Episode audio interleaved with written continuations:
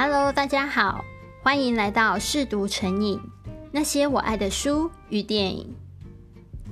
节目才开播两集，我就收到了第一笔听众赞助，还有第一则留言，真的非常受宠若惊。谢谢志云的留言，他说很喜欢你的节目哦，让我接触了这些精彩的作家们与电影们，请继续更新。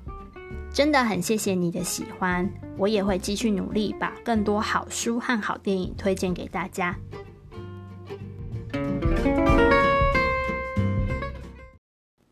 今天要跟大家介绍的是恐怖大师史蒂芬金的小说《四季奇谈》。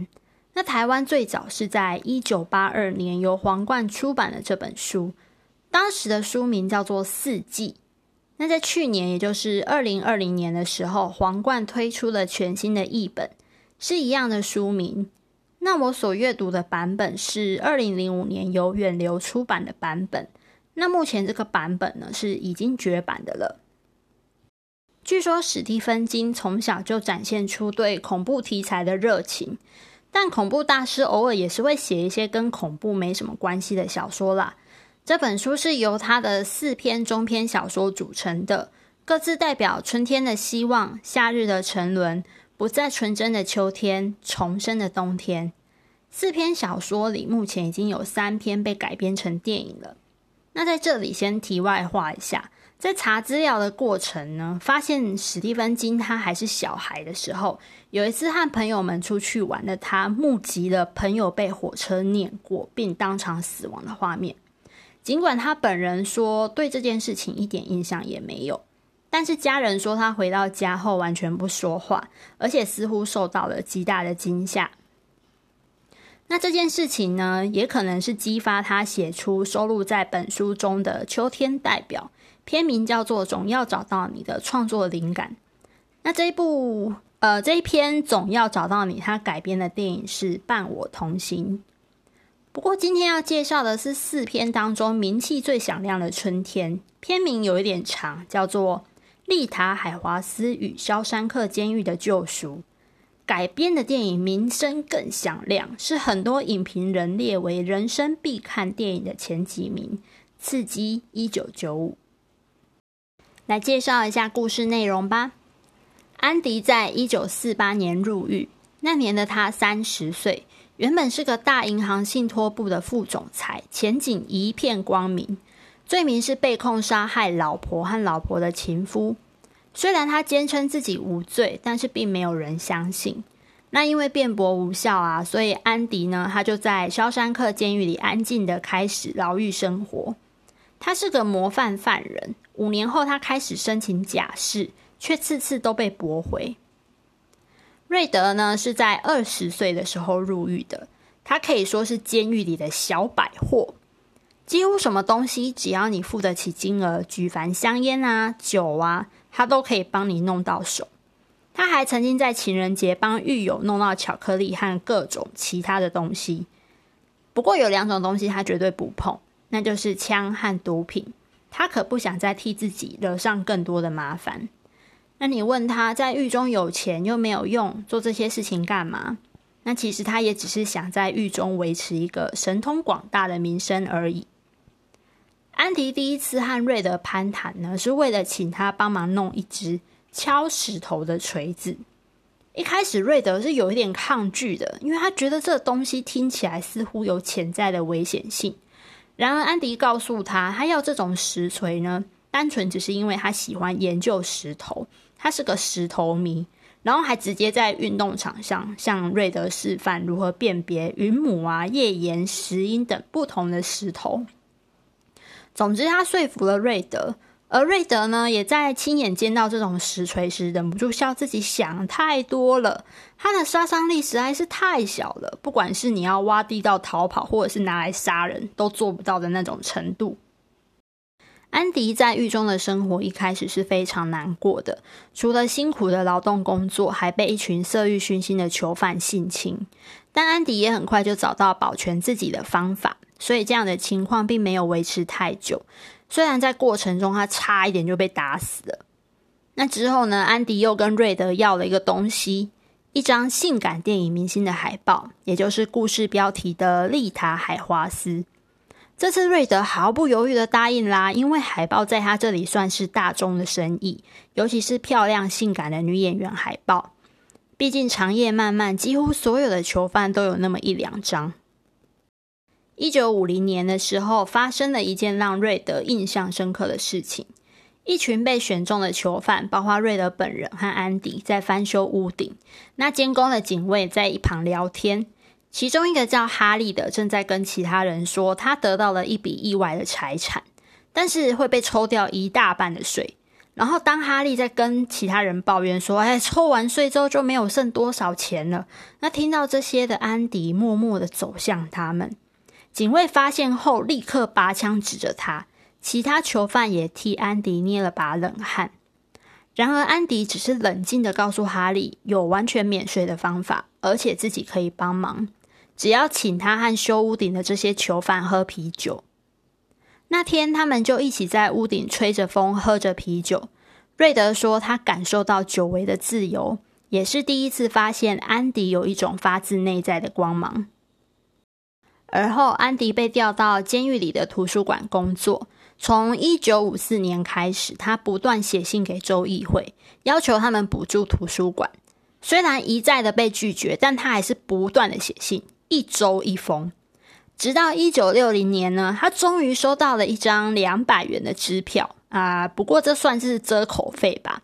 他们希望安迪从此之后就不要再烦他们了，但他们没想到的是，大受鼓舞的安迪开始一周变成两封信。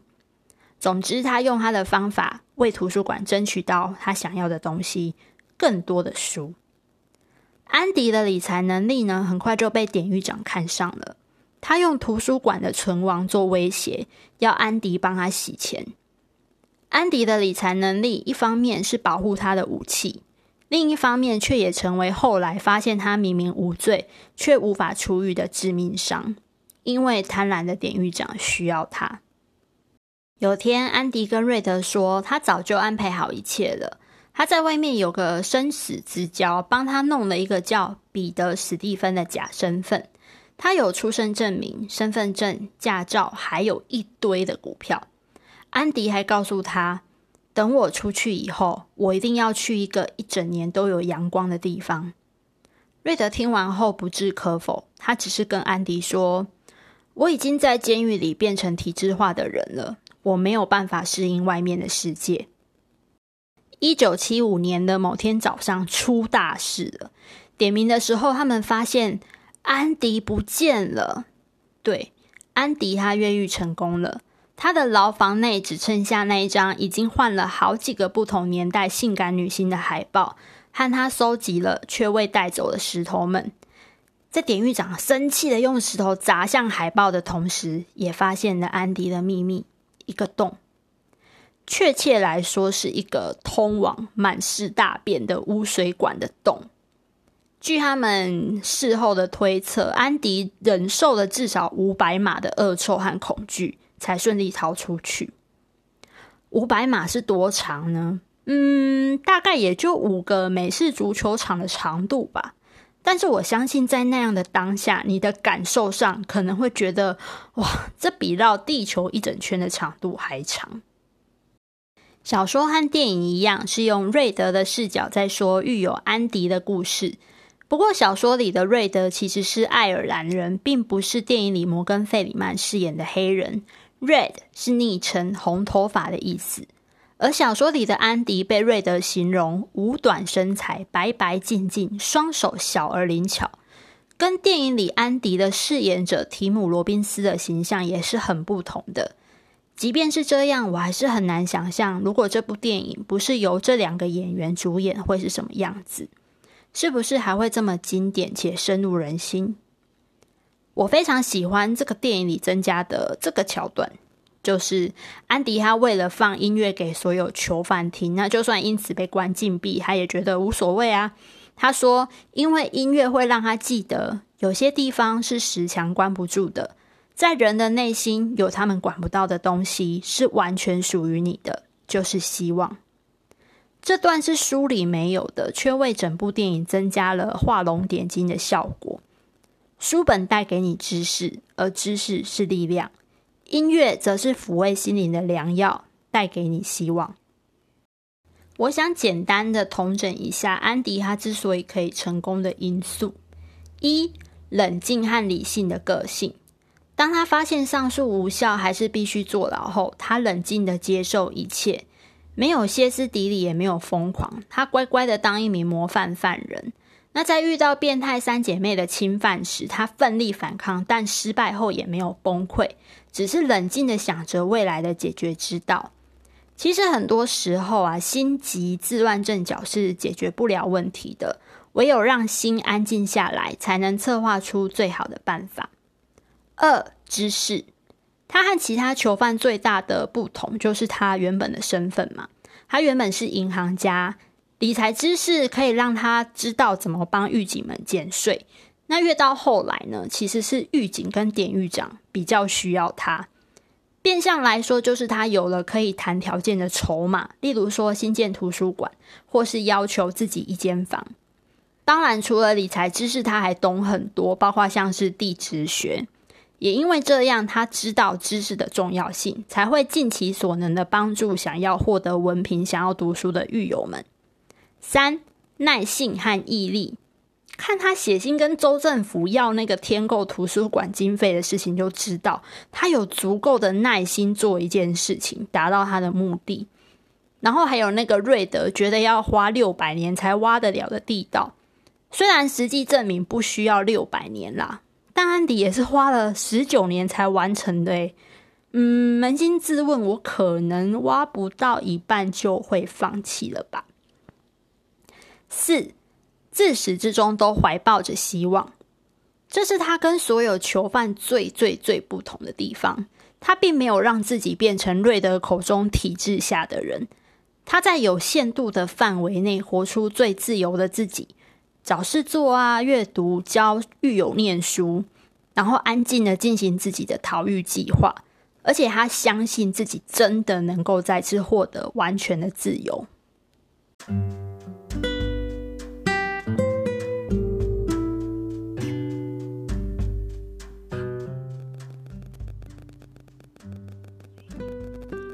我有两个问题蛮想问问大家的。